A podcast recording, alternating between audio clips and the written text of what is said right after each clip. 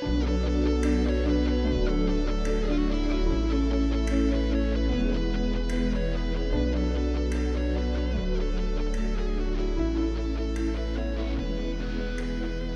Hey guys, welcome to another episode of Tough Men of Faith. I'm RT Stringer, and today we're just going to jump right into it. Uh, this is a part two of our podcast with our interview with Matt Barnes. So if you have not listened to it, go back to last week's podcast and look for part one, uh, the interview with Matt Barnes, and listen to that first and jump into today's. I'm, I'm excited about today's, excited for you guys to hear the second and final part of this interview.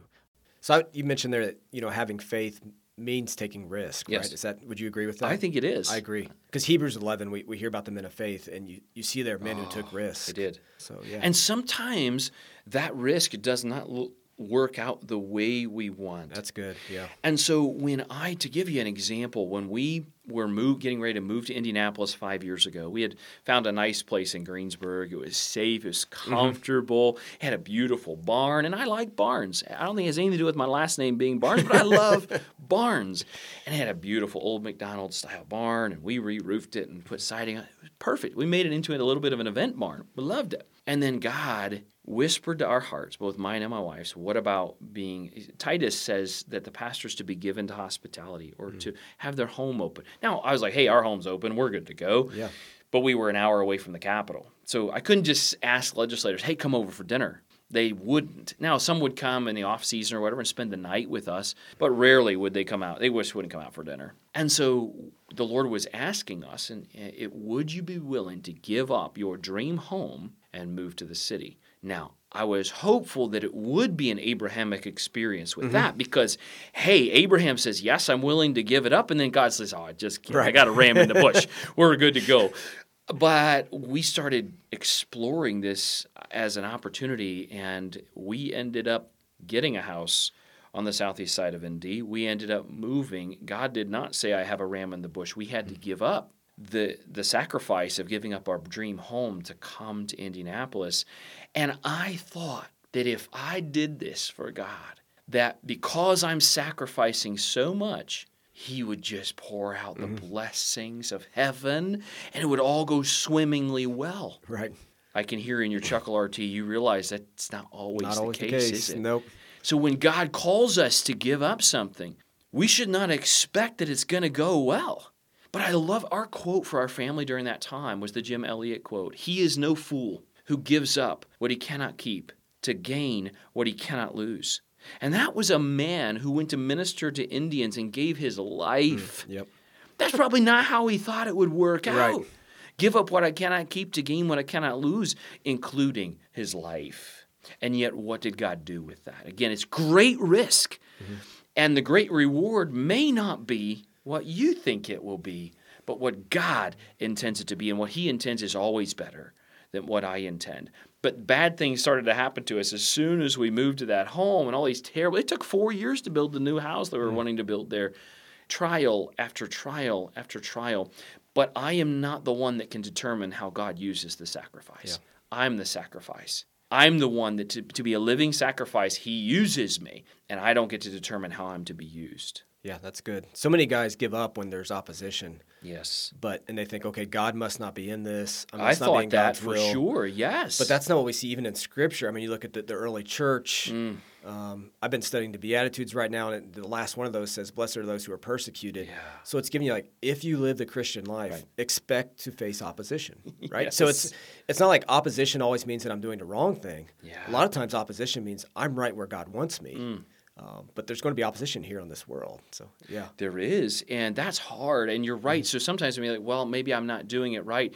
In fact, in the middle of this, so mm-hmm. it's a really funny story. In the middle of all these trials, we're in Indianapolis living in this super small house. My wife, my, my daughter lived in a closet for a year and a half. and, and so it was just hard. Yeah. In the middle of all this, tons of things going wrong. I was like, well, clearly I must have made a, a mistake. Mm-hmm. I'm thinking it was me. Like I messed up. I didn't hear yeah. God right. What was go- what was wrong? And I said, Lord, I don't encourage this prayer. Right. I said, Lord, I feel like this is all my fault. But if if I were to come up with some uh, physical malady, I would know that it wasn't me. It wasn't my fault. That it just you. This is your hand in it. I wasn't asking for the physical malady, but God decided that maybe I should experience one. So I did this preachers and sneakers thing at at the Pacers uh, at their halftime. Some guys got together, a bunch of preachers get together and play ball. I've never heard of this. This would be entertaining to watch. And sneakers. Oh, it, it was entertaining. so much so that one of these pastors, I don't know if he was taking out some extra aggression or Yeah. what it was, but I was looking at the rim getting ready to do a rebound. Instead, I see this massive elbow.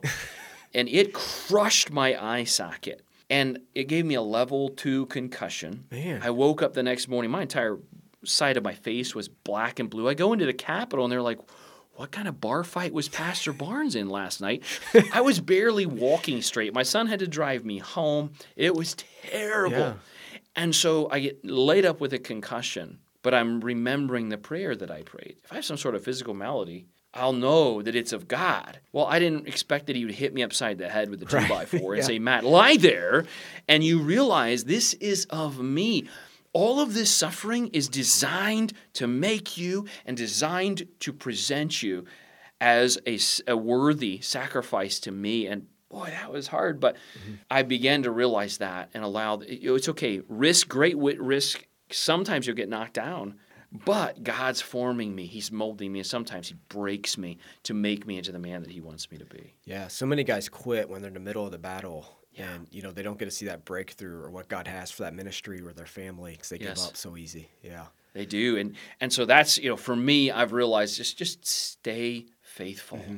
Stay faithful. Keep doing the next thing. When I was at Home Depot, chomping, God, I want to do something. Do it. He's like, No, you're there. You're right where I want you. I want you to learn some lessons here. And so that's the way my life has been. And it's episodes of God saying, Right there's where I want you. Wait. And then when He says go, go, then it gets hard. I'm saying, I want to give up. No, stay the course. why do you think men struggle to uh, take risk or initiative? Oh, fear of failure. I would agree. I've been there myself. So yes. I don't want to fail. And so when I'm, and that's why when I get comfortable, I've got it under control. I'm under control. I've got it. I've got my X, Y, Z's in place. My life is set and it's okay. And the problem is then I'm not relying on God. So that's why he pushes me. And that's where faith comes in. Because if I've got it under control, I'm not living by faith. And so he constantly makes me uncomfortable. So I have to live by faith. And I distinctly remember one time there was, um, I had committed at the first part of the ministry. I'll do the ministry. Mm-hmm. As long as you supply the funds, I will do it. And I will not go into debt for your ministry, God. That's just what I committed to Him. That's between me and Him. Well, about three years in, there was a financial storm brewing, and I didn't know how I was going to pay for it. yeah, But the ministry is going well enough that I'm like, oh, this this has to go. This has legs. This ministry has to make it. And so I began to figure out could I put this? It was like five thousand two hundred dollars was the storm brew, and I didn't have the money. Well, I could put it on a credit card. I could second mortgage the house because this ministry has to make it. yeah, But that was not the right. That was not what God wanted me to do. And so I'm sitting here with all these bills in my office, and it was a Wednesday afternoon. And I called all the kids in the living room and my wife, my three kids and my wife, and I said, I just have a confession to make. Daddy's been sinning, and I have not been trusting God to provide for us. And so I said, Here are the bills. And I just laid them out there on the table. And I said, I want to pray over every one of these bills and ask God to pay them. And so I was in tears. The whole family's in tears. Yeah. We're praying, asking God to meet this need. And after that prayer, RT, I felt much better. Not a single one of the bills had been paid Right. yet, but I felt better Yep. because we had given them to God, saying these are yours to pay. yeah. So I went to the State House the next day. We have a chapel service every Thursday at noon, and I did chapel service. Coming out of chapel service, my wife contacted me and she said, uh, "You'll never believe what just happened." So what? She said, "We went out to the mailbox, and there was a check in the mailbox, and the check was for five thousand two hundred dollars." That was the largest gift by far we had ever been mm-hmm. given in the ministry to that date. And she said, The kids right now have the check and they're running around in circles in the house saying, It's a miracle, it's a miracle. and it was. Yeah. The check was in the mail when I was praying. The check was in the mail when I surrendered and said, God, pay the bill. I can't do it. I need you to do it. It was already in the mail. That's God. Yeah. That's awesome, isn't it? It is. Yeah, Max Lucado said impossible is one of is God's favorite word, you know, or something like that. I love that quote that impossible is one of God's favorite words because Amen. it seems impossible to us. But you know, but the other part of that when I was when I was hearing you tell that story is, you know, I'm sure that grew your faith. It did. Getting to experience that. It did. But if God had to put you in that valley, if you would, Right. in order to, to strengthen your faith so that Yeah. you know who whatever, whatever he has for you next to be able to experience it. So That's correct. But here, I I will say this: how soon we forget. At yeah. least me. Oh, definitely. I mean, you read through the Old Testament, you see the Israelites, they get the Red Sea parted Yep. for them, and days later they're like, kill Moses, kill Yeah. Moses. Oh my God. And and we're quick to condemn them, yeah. But we ought to look internally. How quickly do I do that? God does something amazing in my life, and it's a testimony. I share it with others. Look at what God is doing. And then I forget. Yeah. How soon I forget. And yet, you're right. Most, I need to be able to anchor myself. Say, if God has done it in the past, mm-hmm. He can do it in the future. That's Yeah. faith. Yeah, I feel like I owe the, the Israelites an apology. Uh, because when I was a kid, I remember reading the stories like in Exodus, Yeah. you know, and I'd read like, why are they so dumb? Like, God just did this. He he brought them out of slavery. He split the sea, and then Yes. they're sinning again, and they forgot what God did. And now that I'm an adult and a believer, I look at my life, I'm like, that's me. Me. Oh, I forget all the time that what God's taken me through, and then I hit another valley next week with something. You know, it, it could be marriage or finances or my job, and also sudden, like things are awful, everything's bad, no one loves me. You know, and so even like the Psalms and different things, that, Yeah. you know, I can relate to those now. That oh yeah. with David, it's like, why are you why are you whining about this? Mm. But it makes total sense. But the other side is that God wants to hear that He does. from us, right? Like we're never told not to be honest or cry out to God with how we're feeling. So if you feel like forgotten by God and how am I going to pay these bills? Yeah. He, he wants us to lament and call out to Him. So. he does. And you, you know, early on, you mentioned um, the situation at FedEx. Yeah, And you know, it was something where my uh, my daughter she texted me and she said, "Dad, was there a shooting?" Mm. And I said, "Yes, Emma, there was." And it was uh, you know these eight people were shot and killed at Yeah. FedEx. And she said, "Well, Samaria's mom and dad haven't heard from her all day, and she works there." And I said, "Well, you know what? I'm gonna I'll just go right out there. I'll go to the hotel." And they were the last family to know. And I got there as they were told that, that Samaria wasn't coming back. That was that. I don't ever want to experience yeah, imagine. that sort of thing again. And yet, what we just what we discovered was God. God was faithful even in that. Uh, he gave me. I, what do you do? You you cry. Mm-hmm. You pray. You cry. Uh, you don't. I don't have the words uh, to tell someone. uh, You know uh, something about their 19 year old daughter not coming home. Right. Um, I don't have words for that. And yet, I know that I can put faith and trust in God. So CNN had reached. Oh, I mean, everybody. There was everybody and their brother was reaching out for media Yep. requests, and CNN reached out for an interview request, and they played a little clip ahead of time, and you can find it on my Facebook page, the interview. But, but ahead of time, they played the clip of of uh, a, a may, the mayor of, of Beech Grove, mm-hmm. and he said. He said, "You know," he said, uh, "This is what um, I'm not going to question God, and this is His plan, and we're not going to question it, and and uh, we're just going to go on." And I thought, you know, my God is big enough to handle my questions.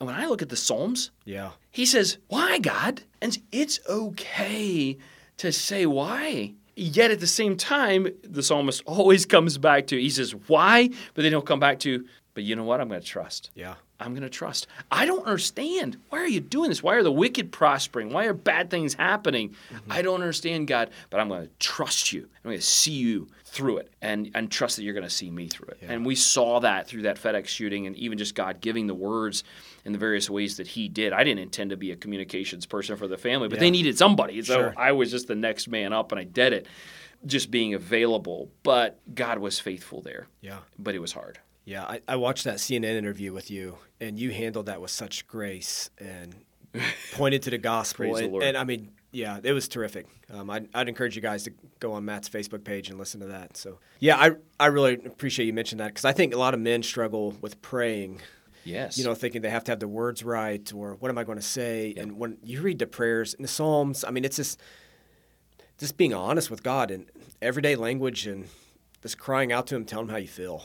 Correct. So Abdul Hakim Shabazz, he's a local uh, Yeah, yeah. radio guy and all this. And so um, he he reached out to me. We I did a little. We do a, a thing once a year or so. I'll do it with Abdul. We'll do Mm-hmm. a thing, and and uh, so he asked me on his radio program. several months ago. He said, you know, you're opening the House of Representatives every day in prayer because during COVID, we couldn't bring a pastor in every day. Normally, it's a different pastor every day. Yeah. And we decided not to do that. And so it's just myself. I would do Monday, and then our uh, women's chaplain would do Tuesday, and then I would do Thursday every week. So he said, he asked me on his radio program, he says, Matt, how are you coming up with the content for your prayers? You know, which is a great question, Yeah. by the way. And uh, I said, well, actually, Abdul, I a lot of times I don't know what to pray, and so I get my content from the scripture. And so this year I've just been praying through the Psalms. Hmm. And so I would just take whatever day it was. It was if it was the fifth, I just look at the fifth Psalm. And I just grab stuff out of there and weave it into my prayer. Whatever day it was, I just weave that content into my prayer. And I'm amazed because here the psalmist, that's what the Psalms are. Mm-hmm. A lot of times it's just a heart cry and a prayer. Yeah. If you don't know what to pray, open up the Psalms, mm-hmm. look at the Psalm, and you will oftentimes see a mirror sitting there in the Psalms because what you're going through, whatever man is listening to this, what you're going through, other men have gone through as well. Mm-hmm. Men of Scripture have gone through that. And all we have to do is look at it, read it, and identify with it and say, God, that's my prayer. And pray that to the Father. If you don't have the words, you find them in Scripture. Yeah, I agree. The praying to Psalms revolutionized my prayer life. Oh, amen. Like I, that's really a few years ago. I started doing that, and it just changed my prayer life completely. Because otherwise, you know, I would start praying just honestly, and then my mind would start drifting to, I need to do this today. Yes. Did I remember to do that yesterday? You know, that's. I think we do that as guys sometimes. But when I started praying through the Psalms and seeing what what David went through, Amen. and even a lot of stuff we did, right? So a lot of guys struggle with, with pornography and sh- sexual Yes, sin. yes. There you get a guy who struggled with with those very same things. yes, he did. Right? He was up on top of a roof and he saw Yeah. a woman, and yes, and right. Mm. then you see his heart just broken over it and Amen. And so even like guys if you're struggling with something like that there are psalms that, that you can pray of forgiveness and calling out to god for mercy can. and, and they're there for you uh, to guide you so Amen. Amen. yeah well So good. this has been really good Yeah, we're It- gonna have to do another episode sometime. we definitely will have to bring you in again and i would fun. love to have nick here for the next one so just tell us a little bit about your ministry that you lead Sure. if someone wants to partner with you what does that look like how can they connect with you Yeah, absolutely. So we have a website. So the ministry's name is Public Servants Prayer. Initially, when we started the ministry, I, I the, the initial name of the ministry was the Politician's Prayer. Actually, Okay. Uh, I had little business cards on perforated cardstock. You know, I printed them up, passed them out, given to my senator, and I said, "What do you think of the name?" And he says, "I don't like it." And I said, "Well, why?" He said, "Well, politician is negative." I said, well, what's a better word? He said, public servant. I said, okay, perfect. So I went home and changed the name of the ministry right quick and put it out new new business cards. Public Servants Prayer. So we just shortened the URL. It's just the PSP. okay Uh, so T H E P S P dot O R G. And on there, you will find ways to pray for your leaders. You'll find your leaders to pray for. And if your podcast goes to other states, it's in other states as well. We have all mm-hmm. 50 states. Okay. We have the legislators for all 50 states on that website. All you just click on it, click on your state, and three leaders will pop up for you to pray for that day. Bible says to make it a priority to pray for those leaders. So mm-hmm. then we need to do that. So every morning we're putting up three new leaders to pray for Okay. every day in every state. On that site, you'll also see uh, there is a give uh, section of the website. So we are fully supported by churches as missionaries, by individuals who contribute. And so that's how we are supported. And we just trust the Lord to bring it in. And He is He's faithful. I, I say that God invented electronic transfer. He just transfers it from somebody's bank account to mine. It's awesome. in the state house, they've discovered that I'm not paid by the state because we are an entirely volunteer organization. So one uh, senator, she was in our Bible studies one day, and I was talking about trusting the Lord and relying on Him for funding, and she said, "Hold on a second. She said, "We don't pay you." I went, no, actually, we, we just rely on donations and contributions mm-hmm. from people. And she just couldn't believe it. So she went to the governor, she went to the Speaker of the House, the President Pro Tem of the Senate, and said, We don't pay Matt. We've got to pay Matt. He does all these things for us. And so then they came to me and they asked the question. They just said, Matt, do you, do you want to be paid? Mm-hmm. And for a brief moment in time, I thought, state pay benefits. Right. This would be the Yep. deal, right? Yep. This is it. This is what this God is called my me to. ticket, Yep. right? and then I, I prayed about it, and I just didn't sense God's freedom to do that. As you will know, being a chaplain in the army, there if the state pays you, the state also can tell you what you can and cannot say. Yeah. And so I just felt like that I needed to be able to speak for freely for God and to receive the pay from him through his people. So I had to go back to this sweet senator mm-hmm. who was trying to help and say, Thank you so much. Greatly appreciate your generosity and the idea of, of getting us some some money, but we feel like we should just stay faith based and rely on the Lord. And and she said, Well, all right then, well, could I could I do a fundraiser for you? so, bless her heart, she raised seven thousand dollars Oh, for us. It was such a blessing that year, and so God has a way of providing for us, and He's done that. So they can find ways to contribute and be a part of the ministry there as well, and reach out to us. There's contact ways to reach out to me, and uh, it's all on there on the website. Okay. So we like to end. Well, you're our first interview, but Okay. we want to end our inter- interview with the speed round of our guest. So four questions we have for you. Okay. What's one book you would recommend every guy read? Cary Schmidt's book Done. Done. I've not It's- read that. It's very small. It's a short read. Okay. Um, but we hand it out in the State House often, and actually we've had some people come to know Jesus Christ Okay. through that. But Cary Schmidt, done. All right. If you could meet one person from history, who would it be and why? No, probably Abraham Lincoln. I was going to say, I think I know on that one. that was Lincoln. Yeah, that's that's a simple one. Okay. If you could give guys one piece of advice, just one, what would it be? Your eyes will never be satisfied. The scripture says in Proverbs, the eyes of a man are never satisfied. And if we go down that track of lust and looking at the temptation, whatever it is, whether it's lusting after a woman or lusting after a vehicle that we want or a house that we want, your eyes will never be satisfied. Our satisfaction had better come from the person of Jesus Christ, or we will never be satisfied. That's good. Last question. If you had to pick someone to play you in a movie, who would it be? Who would play Matt Barnes? Well, I have to pick somebody with a hairline like mine, so I'm gonna go. He would not be a good, and he's dead now. But Sean Connery. Sean be- Connery. Yes, Sean Connery. All right. All right. Well, it's been such a pleasure having you uh, today, and it's been so insightful for me. Uh, appreciate you coming. We appreciate what you're doing at the Public Servant's Prayer. If guys want, are you on social media at all where guys can connect with you? Absolutely. Twitter, just go to Instagram? Facebook, and it's okay. facebook.com. and then it's just barnes.matthew. That's me. So it's super simple to find me, barnes.matthew on Facebook. I'm on Twitter as well. Matt R. Barnes is my handle uh, on Twitter. Instagram, on Instagram. Yeah, we're all over social media. Okay. Yeah, so uh, reach out to him there, and I would encourage you guys get behind his ministry. Thanks again for joining us. Uh, men, this concludes this episode. Be putting out a new episode next Thursday. See you then.